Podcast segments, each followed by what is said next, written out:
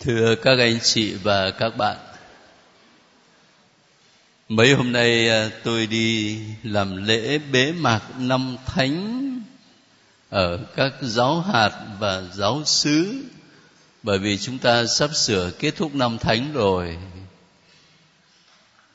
Tuần tới đây thì lễ bế mạc năm thánh của cả hội thánh Việt Nam sẽ được tổ chức ở La Vang, Huế và có Đức Hồng Y Ivan Dias được Đức Giáo Hoàng cử làm đặc sứ tòa thánh để chủ sự thánh lễ bế mạc tại đại hội.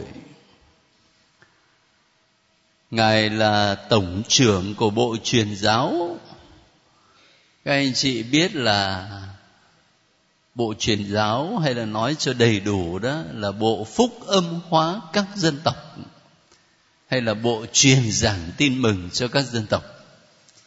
Đó là bộ mà trực tiếp chăm sóc những giáo hội ở trong các xứ truyền giáo mà Việt Nam mình là một. Hầu hết cái vùng Á Châu này và Phi Châu này là thuộc sự coi sóc trực tiếp của bộ truyền giáo.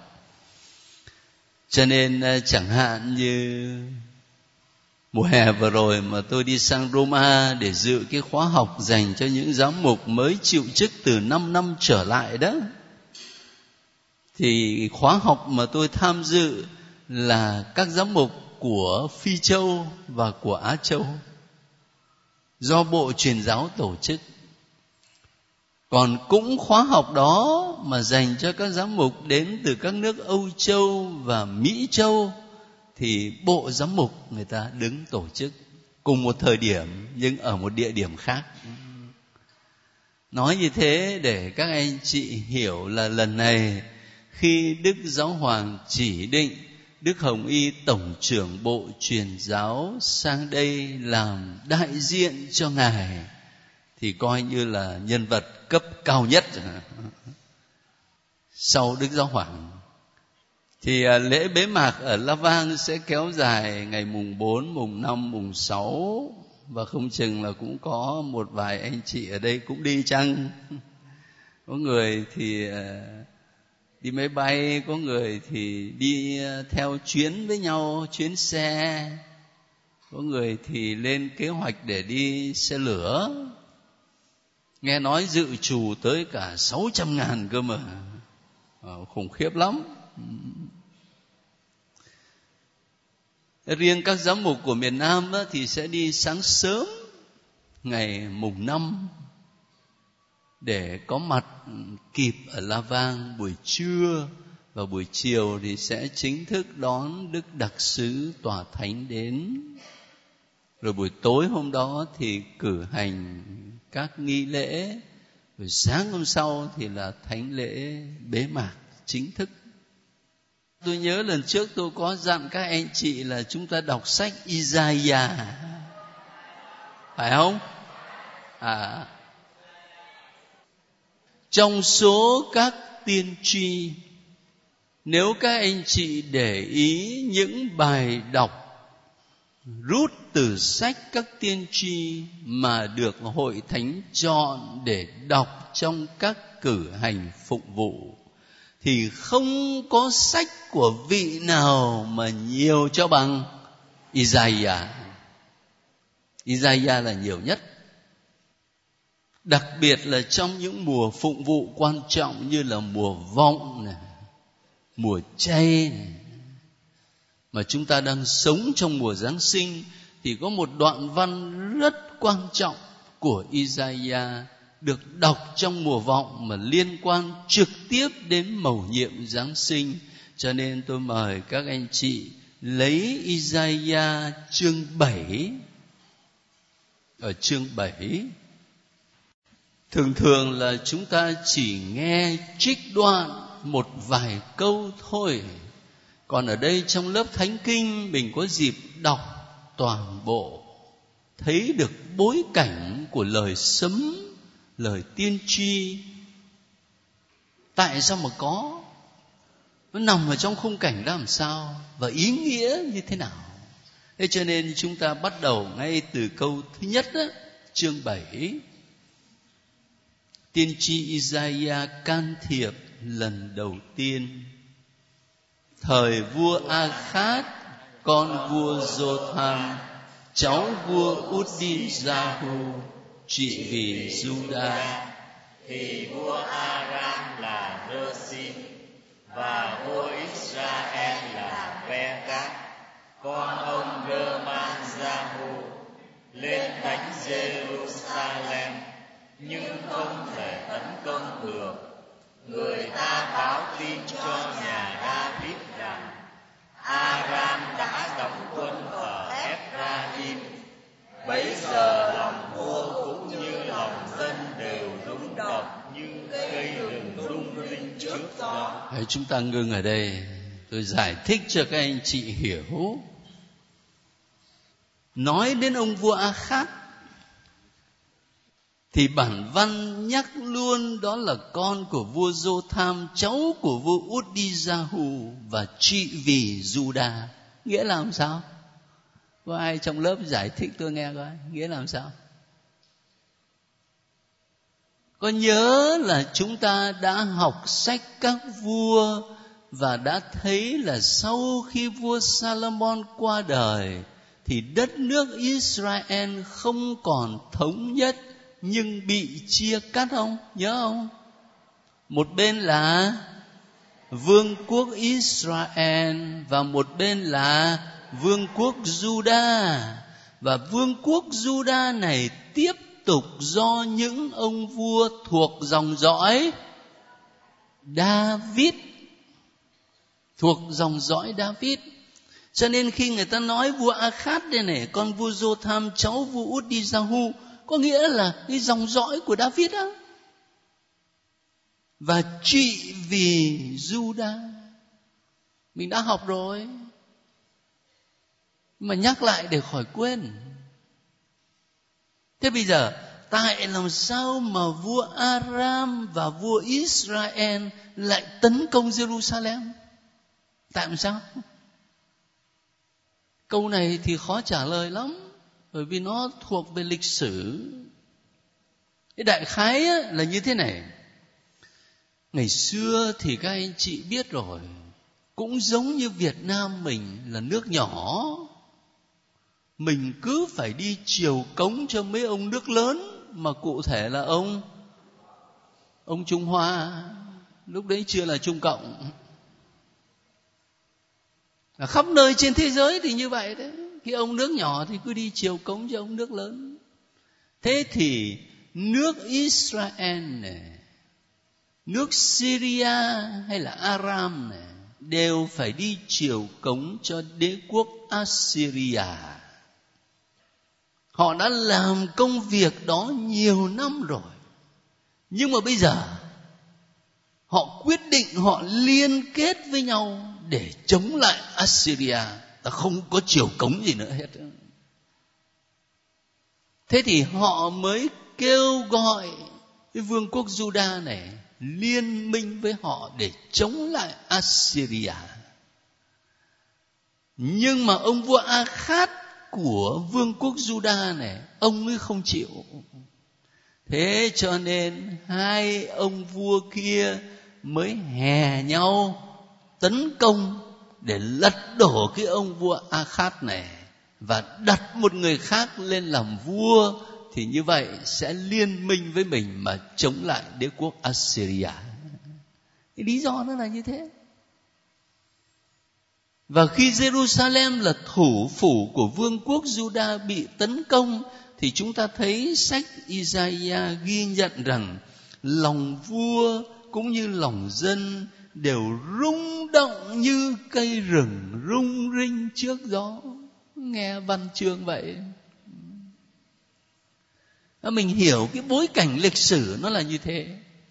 Thế thì khi ta đặt mình vào bối cảnh lịch sử như vậy rồi, bây giờ mình mới thấy thiên chúa can thiệp làm sao? Chúng ta đọc tiếp này. Đức chúa phán với ông Isaiah. Sơ a ra giúp con ngươi ra đón vua a khác ở cuối kênh nước của hồ trên. Phía đường dẫn tới cánh đồng thơ nền đá. Người hãy nói với nhà vua ngài hãy coi chừng cứ bình tĩnh đừng sợ chớ sờn lòng trước hai cái đầu que củi còn khói đó trước cơn giận sôi sục của Rơ-xin vua Aram và của người con Rơ-man-gia-hu. Vì Aram cùng với Ephraim và người con Rơ-man-gia-hu đã mưu tính hại ngài và nói, ta hãy lên đánh Juda làm cho nó khiếp sợ ta và đặt cho ông tác ên làm vua ở đó. Rồi, chúng ta tạm ngưng ở đây. Đức chúa phán với Isaiah, đi nói với Oa Khát như thế này, như thế này. Đừng có coi thường cái câu đó nhé. Cái câu đó nó quan trọng ở chỗ này nè, là Isaiah đến gặp vua Akhat và nói với ông thì không phải là ngài nói quan điểm chính trị lập trường quân sự của ngài, mà nói lời của chúa. Tiên tri là như vậy. Cho nên ờ, người ta cũng có lý để người ta dịch cái từ tiên tri là ngôn sứ. Còn nếu mà bảo tiên tri chỉ là biết trước thôi có vẻ giống thầy bói quá nhưng mà nghĩa chính của tiên tri có nghĩa là đi nói lời của chúa, nói thay cho chúa chúa sai đến để nói. Cho nên chi tiết rất nhỏ đó nhưng mà quan trọng lắm. Đức chúa phán với isaiah, luôn luôn là như thế. Trong câu chuyện của david, nathan đến nói với david cũng thế, là do chúa sai đến. Thế rồi thì bản văn ghi nhận là Isaiah đón vua Akhat ở cuối kênh dẫn nước của hồ trên phía đường dẫn tới cánh đồng thợ nện. Những cái chi tiết này đối với chúng ta rất là khó hiểu. Nhưng mà đại khái đó là mình hình dung thành Jerusalem. Thế rồi bây giờ quân địch nó tấn công đó, là nó vây hãm cái thành đó và một trong những cánh đánh gục thành đó là có thể người ta sẽ kiểm soát cái đường dẫn nước. Hả? Đấy, cho nên là những cái chi tiết nó nhỏ nhỏ nhưng mà khi mình à, học lịch sử đó thì sẽ thấy rõ hơn. Rồi các anh chị thấy Chúa nói với Isaiah để ông ấy nói với Akhat làm sao? Cứ bình tĩnh đừng sợ. Cứ theo lý luận bình thường đó trong một khung cảnh như lúc nãy tôi vừa mô tả, thì có thể người ta sẽ khuyên vua Akhat là, thôi, liên minh với đế quốc Assyria để chống lại hai cái nước này, chứ nếu không là nó đánh mình gục. Đó là theo tính toán ờ, chính trị quân sự bình thường. Nhưng mà Isaiah thì không. Isaiah nói lời của Chúa với Akhat là, nhà vua cứ bình tĩnh đừng sợ. Và cái câu kế tiếp rất hay, chớ sờn lòng trước hai cái đầu que củi chỉ còn khói. Hai cái đầu que củi này là là ai đây? Là hai nước đó, Aram và Israel. Là hai ông vua đó. Cái đầu que củi nhưng mà chỉ còn khói có nghĩa là là nó sắp tắt ngấm rồi. Nó sắp gục rồi cho nên bình tĩnh đừng có sợ giả như trong cuộc đời chúng ta mà có những cái lúc gặp khó khăn nguy hiểm mà ta đón nhận được lời Chúa nói với mình như vậy thì an ủi biết chừng nào. Chúa bảo cứ bình tĩnh, đừng sợ. Hoặc là một cách khác Chúa nói với chúng ta bao nhiêu gánh ông lo con hãy quẳng cho ta. Ta sẽ chăm sóc con. Ở trong thánh kinh có những lời đầy an ủi đối với chúng ta như vậy trước những hoàn cảnh khó khăn của đời sống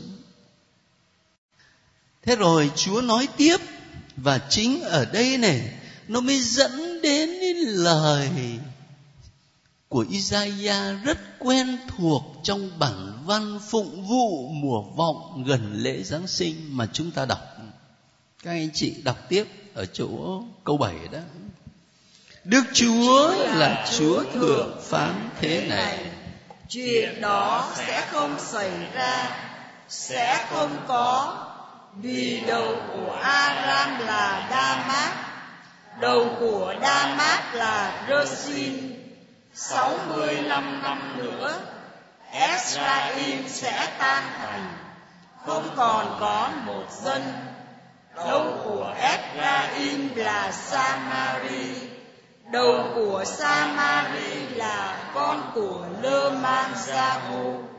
Nếu các người không vững tin, thì các ngươi sẽ không đứng vững. Các anh chị đọc tiếp Ngươi cứ xin Đức Chúa là Thiên Chúa của ngươi ban cho ngươi một dấu dưới đáy âm phủ hoặc trên chốn cao xanh. Vua Ahab trả lời, tôi sẽ không xin, tôi không dám thử thách Đức Chúa. Ông Isaiah bèn nói, nghe đây, hỡi nhà David, các ngươi làm phiền thiên hạ chưa đủ sao mà còn muốn làm phiền cả thiên chúa của tôi nữa vì vậy chính chúa thường sẽ ban cho các ngươi một dấu. Này đây, người thiếu nữ, mang thai, sinh hạ con trai, và đặt tên là Emmanuel. Con trẻ sẽ ăn sữa chua và mật ong.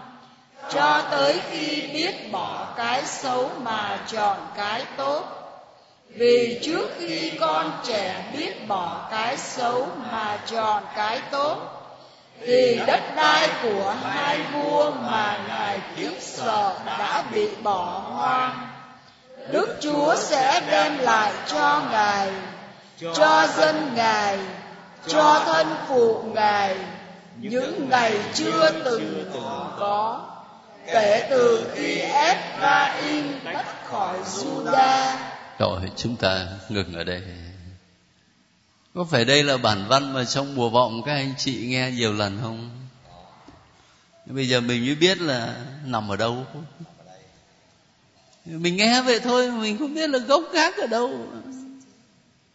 Bây giờ thì biết rõ cái bản văn mà mình đọc trong cử hành phụng vụ nằm ở đâu bối cảnh như thế nào và trong bối cảnh mà chúng ta vừa nói đó, thì lời của Isaiah có một nghĩa khá đơn giản người cứ xin đức chúa là thiên chúa của ngươi và người sẽ ban cho ngươi một dấu ông a khát ông không dám xin mà tiên tri Isaiah cứ khẳng định là Thiên Chúa vẫn ban. Mà cái dấu hiệu đó là gì? Người thiếu nữ mang thai sinh hạ con trai. Cái chuyện rất là bình thường. Biết bao nhiêu người thiếu nữ mang thai và sinh hạ con. Cái đặc biệt là cái tên của đứa trẻ đó, tên là gì? Emmanuel, nghĩa là thiên chúa ở cùng chúng ta anh chị nhớ lại coi khi mà mình đọc sách của tiên tri ô dê đó. Và ông ấy sinh ra được mấy đứa con, ông đặt toàn là những cái tên độc đáo ở trên đời không à cái tên đó, nó muốn diễn tả một cái gì đó, chứ không phải chỉ là một tên gọi để phân biệt người này với người khác có lẽ văn hóa việt nam chúng ta cũng khá gần gũi với văn hóa do thái, bởi vì người việt nam mình cũng rất quan trọng cái tên, hả? Nhiều khi là đặt tên cho con là suy nghĩ mãi chứ. Và có nhiều gia đình đặt tên làm sao mà cho nó vần từ đứa thứ nhất cho đến đứa thứ mười. Cho nên quan trọng á là tên của đứa trẻ. Emmanuel cái tên đó nó nói lên rằng Chúa đang ở cùng anh chị em. Mà đã có Chúa ở với anh chị em thì đừng sợ. Ý nghĩa quan trọng nó nằm ở đấy. Nhưng mà tại sao? Tại sao hội thánh công giáo lại chọn bản văn này để đọc trong mùa vọng trước lễ giáng sinh? Giờ chúng ta mở tin mừng mắt theo ra thì mới thấy được câu trả lời. Tin mừng theo thấy mắt theo ngay chương thứ nhất cũng là một bản văn rất quen thuộc trong mùa giáng sinh. Sát lễ giáng sinh, truyền tin cho ông du sẻ sau đây là gốc tích Đức Giêsu Kitô, bà Maria mẹ người đã thành hôn với ông Giuse. Nhưng trước khi hai ông bà về chung sống, bà đã có thai do quyền năng Chúa Thánh Thần.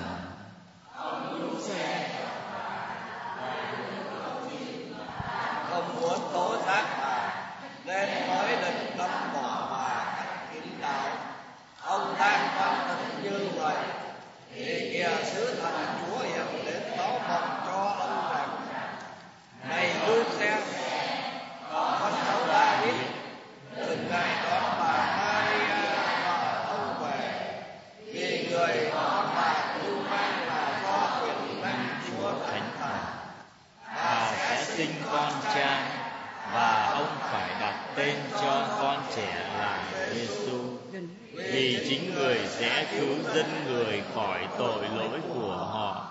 Tất cả sự việc này đã xảy ra.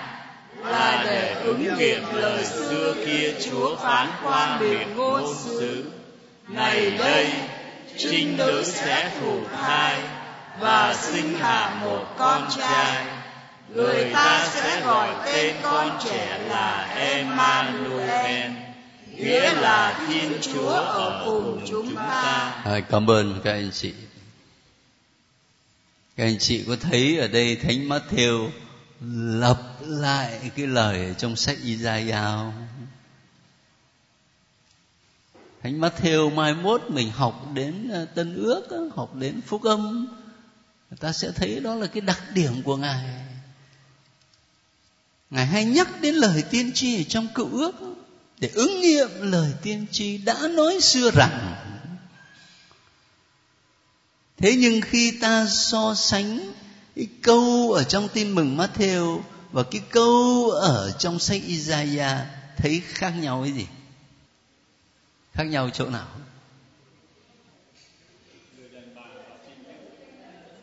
Khác nhau chỗ nào? Ở trong sách Isaiah là người thiếu nữ. Còn ở trong tin mừng Matthew là trinh nữ. Một điểm. Điểm nào nữa? Ở trong sách Isaiah chấm dứt ở tên gọi Emmanuel. Còn tin mừng Matthew thì thêm nghĩa là Thiên Chúa ở cùng chúng ta. Có biết lý do không? Sách tiên tri Isaiah đó được viết bằng tiếng do thái còn tin mừng Matthew được biên soạn bằng tiếng Hy Lạp. Thế thì sách Isaiah trong tiếng Do Thái dùng cái từ mà chúng ta dịch là thiếu nữ là Anma. Nhưng mà khi Thánh Matthew vận dụng cái từ ở trong Isaiah thì ngài dịch sang là Parthenos, nghĩa là trinh nữ. Trinh nữ.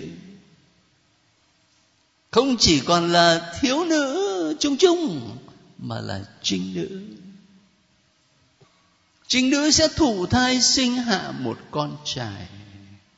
Đặt tên con trẻ là Emmanuel và Emmanuel trong tiếng Do Thái nghĩa là gì? Thì ngài giải thích, nghĩa là thiên chúa ở cùng chúng ta.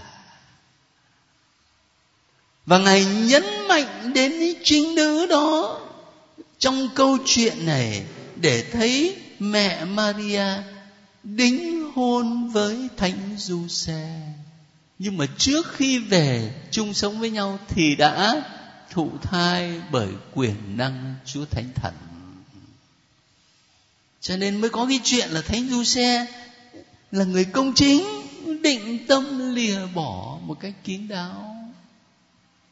Tại sao mà là người công chính mà lại còn định tâm lìa bỏ? Hả? Là bởi vì thời bây giờ đó, khi mà hai bạn trẻ nam nữ đã đính hôn với nhau, thì luật pháp do thái người ta coi là một cặp vợ chồng chính thức rồi giả như khi đã đính hôn mà một trong hai người qua đời, thì cái người còn lại có quyền hưởng thừa kế chẳng hạn. Giả như trong giai đoạn đính hôn mà hai người có con, thì đứa con đó được nhìn nhận là con hợp pháp, chứ không phải con ngoại hôn. Thế thì ở đây đã đính hôn với nhau mà bây giờ người phụ nữ lại mang thai mà không phải bởi mình. Bởi đâu thì chưa biết. Nhưng mà không phải bởi mình. Thì cứ bình thường đó là người ta sẽ có quyền tố người phụ nữ đó ra tòa án. Và tòa án có thể xử, ném đá người phụ nữ cho đến chết. Tội nặng á. Cho nên nhiều khi chúng ta đọc phúc âm mình đọc quen quá, mình không có thấy cái gì là cái khó khăn bình thường ấy mà Đức mẹ thưa với thiên sứ Gabriel là xin vâng như lời Chúa truyền. Mình thấy cái chuyện nhẹ như không ấy. Mình quen quá rồi.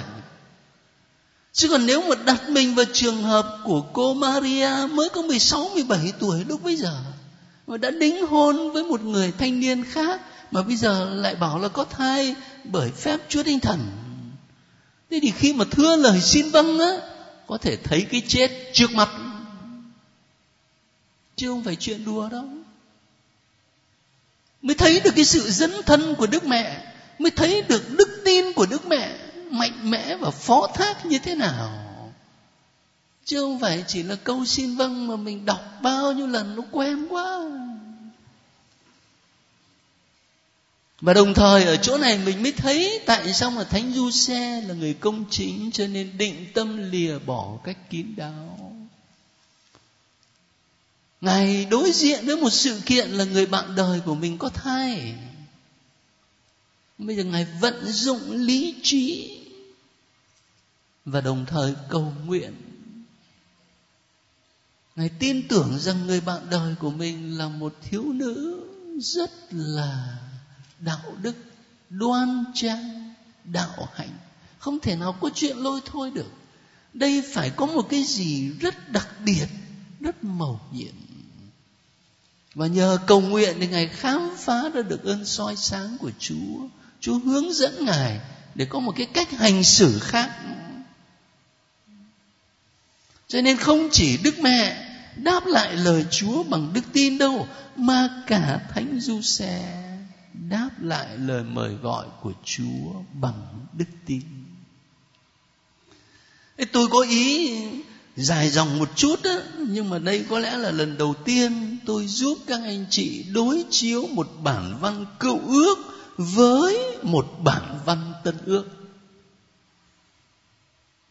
Để để chúng ta thấy là toàn bộ thánh kinh có mối liên hệ chặt chẽ với nhau và khi mà mình học thánh kinh đó, mình giải thích thánh kinh là phải đặt mình trong cái nhìn toàn bộ như vậy. Chứ nếu không thì sẽ dễ rơi vào cái tình trạng là giải thích theo ý riêng của mình. Ở đây chúng ta thấy là thánh Matthew vận dụng lời tiên tri ở trong cựu ước để giải thích về mầu nhiệm mẹ Maria mang thai Chúa Giêsu như thế nào phù hợp với lời tiên tri Isaiah đã loan báo từ 700 năm trước rồi. Để làm gì?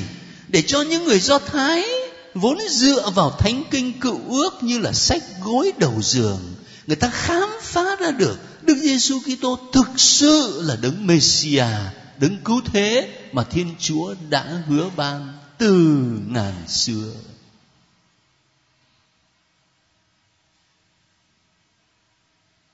Thế cho nên khi ta đọc cái bản văn Isaiah, thì ta thấy cái câu của Isaiah về thiếu nữ thụ thai sinh con đặt tên là Emmanuel trong bối cảnh chính trị lúc bây giờ, nó chỉ là một lời an ủi, một dấu chỉ hy vọng giúp vua Akhat và dân của ông vượt lên nỗi sợ hãi bởi vì có Chúa ở cùng. Nhưng mà khi cái bản văn đó được áp dụng vào trong tin mừng Matthew là chúng ta thấy một cái chân trời nó hoàn toàn khác rồi. Hướng về đấng Messia được gọi là Emmanuel, Thiên Chúa ở cùng chúng ta và tên của ngài là Giêsu nghĩa là Thiên Chúa cứu cứu Giêsu cho nên hài nhi Giêsu Thiên Chúa ở cùng chúng ta, Ngài đến đây là để cứu. Không chỉ là cứu chúng ta khỏi sự vây hãm của quân thù ở thành Jerusalem, mà cứu chúng ta khỏi tội lỗi. Bản văn Matthew nói rõ này chính người sẽ cứu dân người khỏi tội lỗi của họ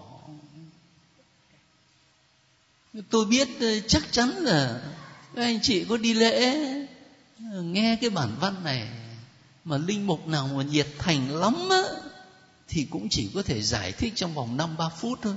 Bởi vì nếu mà nói dài quá làm sao ta chịu được. Cho nên khó để mà mình có thể hiểu thánh kinh nó sâu. Nhưng mà trong một lớp thánh kinh như thế này, có giờ hơn, tôi giải thích nó rộng hơn một chút thì các anh chị mới thấy gốc gác làm sao về mặt lịch sử, rồi ý nghĩa được vận dụng làm sao trong tân ước, trong tin mừng của thánh Matthew. Và đấy là một ví dụ cụ thể để giúp chúng ta hiểu văn bản thánh kinh. Thế bây giờ ta vận dụng ít phút nữa để đọc thêm đoạn của Isaiah. Cũng gần đó thôi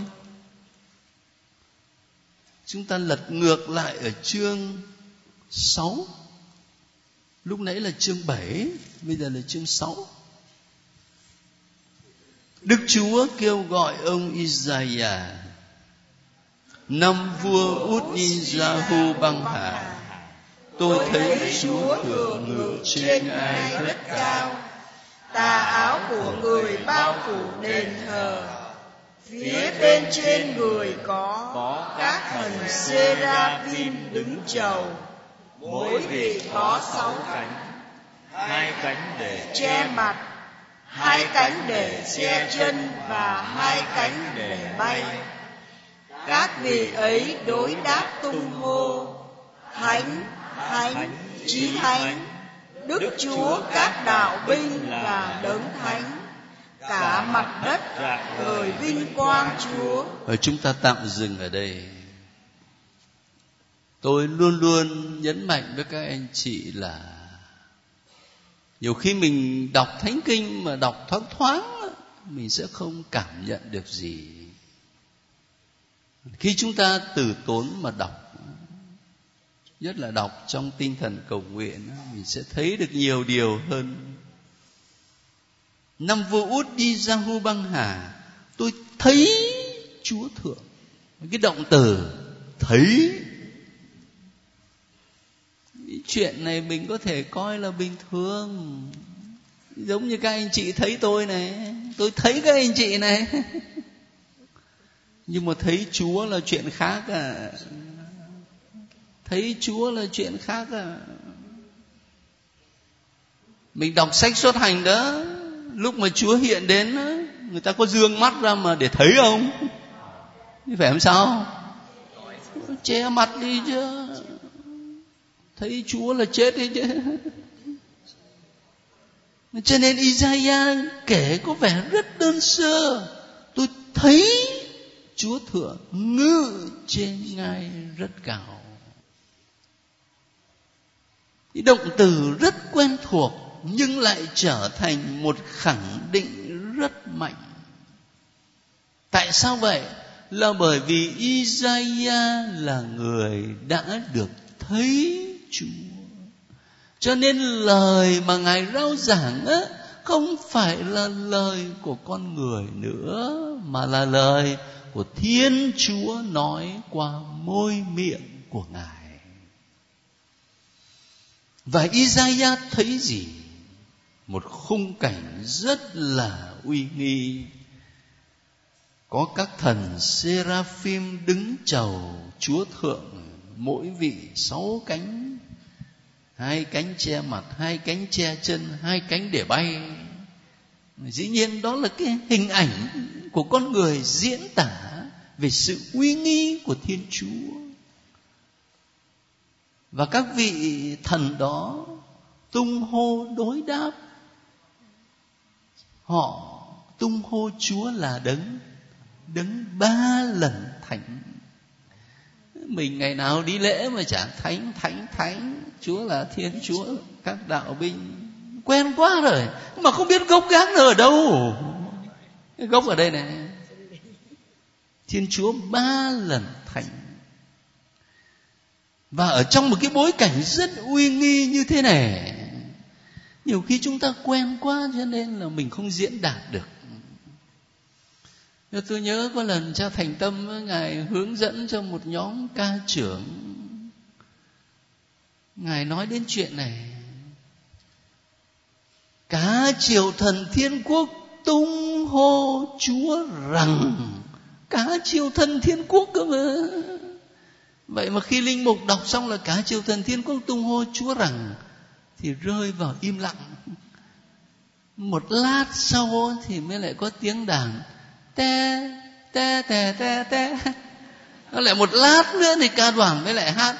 Thanh thanh thanh. Thế thì không hiểu triều thần thiên quốc đi đâu. Đấy, mình thử đặt cái câu hỏi đó coi nó có diễn đạt được cái điều mà mà thanh kinh diễn tả không? Nó phải diễn đạt được chứ? Phải diễn đạt được cái, cái lời tung hô của cả cộng đoàn dưới đất cũng như trên trời chứ? Chứ còn nếu không là người ta không cảm nhận được. Có lẽ vì thế mà tôi có đi dâng lễ cho thiếu nhi của cha hành tâm một lần cách đây không lâu ban phép thêm sức.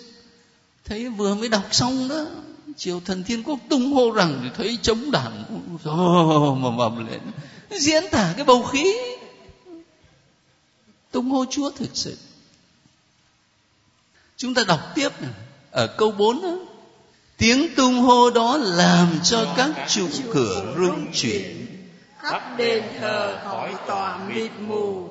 bấy giờ tôi thốt lên khốn thân tôi tôi chết mất.